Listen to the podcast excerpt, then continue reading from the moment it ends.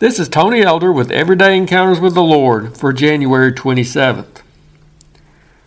During an election year, one of the main questions we end up answering is who will be leading our country as its president for the next four years. As we go through that lengthy process, it's usually interesting to see the various candidates rise and fall in the polls, often in conjunction with either accusations about their personal lives or their performances in debates. But when the day actually arrives for the primaries or the general election, it's the voters who get the opportunity to make their choice. The decision as to who will next serve in the Oval Office may be a very important one for the future of our country. But there's another choice that each one of us must make that has an even more profound and long lasting significance for us. It's the decision as to who we're going to allow to be president, leader, master, or ruler over our own lives. Let's take a look at several of the candidates. First of all, there's self. He's the candidate with which we tend to be the most comfortable. However, we must admit that his track record isn't very praiseworthy.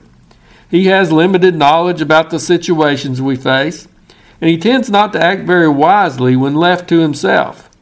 Even when he knows what needs to be done, he often doesn't have the power or ability to accomplish it.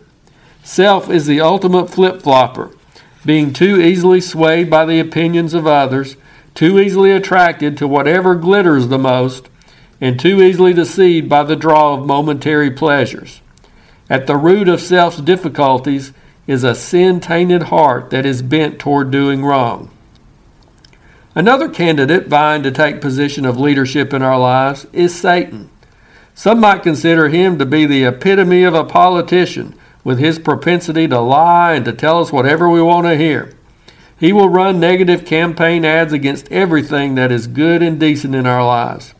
He will promote a broad range of issues from apathy to blatant immorality to self righteous hypocrisy. He will often team up with self to pursue their common goals. It's important to remember that this devilish candidate isn't looking out for what's best for us. He has his own agenda that includes trying to hinder God's work in our lives and ultimately seeking to ruin us. Satan is the candidate of the defeatist party. Although we may choose to follow his leadership in our lives at the moment, ultimately it will be revealed that he has lost to Christ in a landslide. The other major candidate on our ballot is God. He's the only one worthy of the office. He's infinitely knowledgeable and is capable of doing whatever is needed. Not only is he dependable, but it is impossible for him to lie. His wisdom is out of this world, and his character is beyond reproach.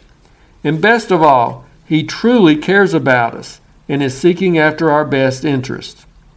When you compare the different candidates, there's really no contest when it comes to whom we should choose to be master of our lives. But the Bible reminds us that we cast our vote not primarily by whom we proclaim to be our leader, but by whom we actually follow. So, whose leadership are we following? To whom are we yielding our allegiance and service?